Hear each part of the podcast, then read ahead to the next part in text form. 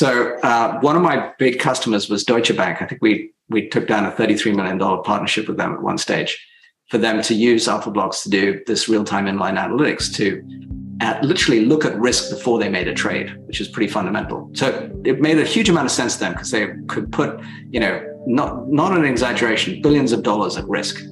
Um, and this is back in the late 90s, so God knows what it would be today.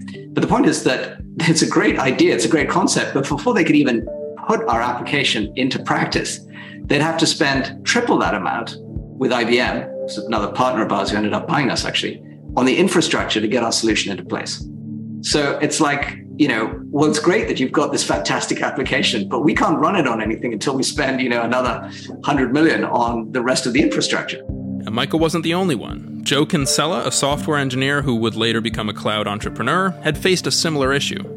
I would engage in annual planning where I would sit down with my finance team, I would sit down with my operations team, I would propose a multi million dollar capital expenditure for physical infrastructure that I wanted to put in data centers to support my applications for the course of a year. We would discuss it, we would agree to it. We would then, over the next several months, purchase and provision and deploy all of this hardware infrastructure. And we did this all under the hope that during the year I might achieve the peak volume at some point in time that I needed for my software application, which to be perfectly honest, almost never was achieved by, I'm sure, me and almost anyone else. And so it, it was very inefficient, you know, heavyweight, bureaucratic, capital intensive approach to actually bringing your software to market.